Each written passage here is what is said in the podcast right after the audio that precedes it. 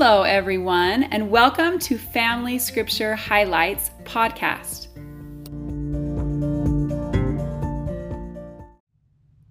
In Romans 1, we liked that Paul said, I make mention of you always in my prayers. We also like that he said, I am not ashamed of the gospel of Christ, for it is the power of God unto salvation to everyone that believeth.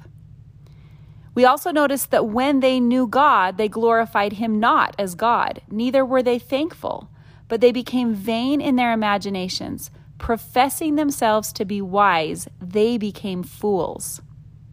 In Romans 2, we liked that we should have patient continuance in well doing. For unto them that are contentious and obey not, they shall have indignation and wrath, tribulation and anguish. But glory, honor, and peace to every man that worketh good. We also like that circumcision is that of the heart in the spirit. In Romans 3, we liked that there is none righteous, no, not one. All have sinned and come short of the glory of God.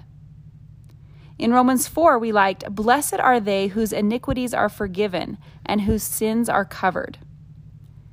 We liked that Abraham was fully persuaded that what God hath promised he was able to perform.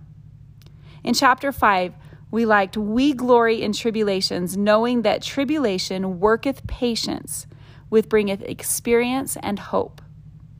We also liked that the love of God is shed abroad in our hearts by the Holy Ghost. And also, by one man's offense, death reigned. And grace and the gift of righteousness shall reign in life by one, Jesus Christ.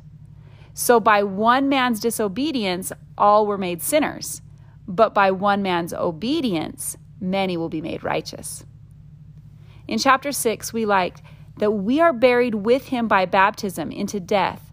And as Christ was raised from the dead, we should walk in newness of life. We also liked, Whom ye yield yourselves servants to obey, his servants ye are to whom ye obey, whether of sin unto death or of obedience unto righteousness.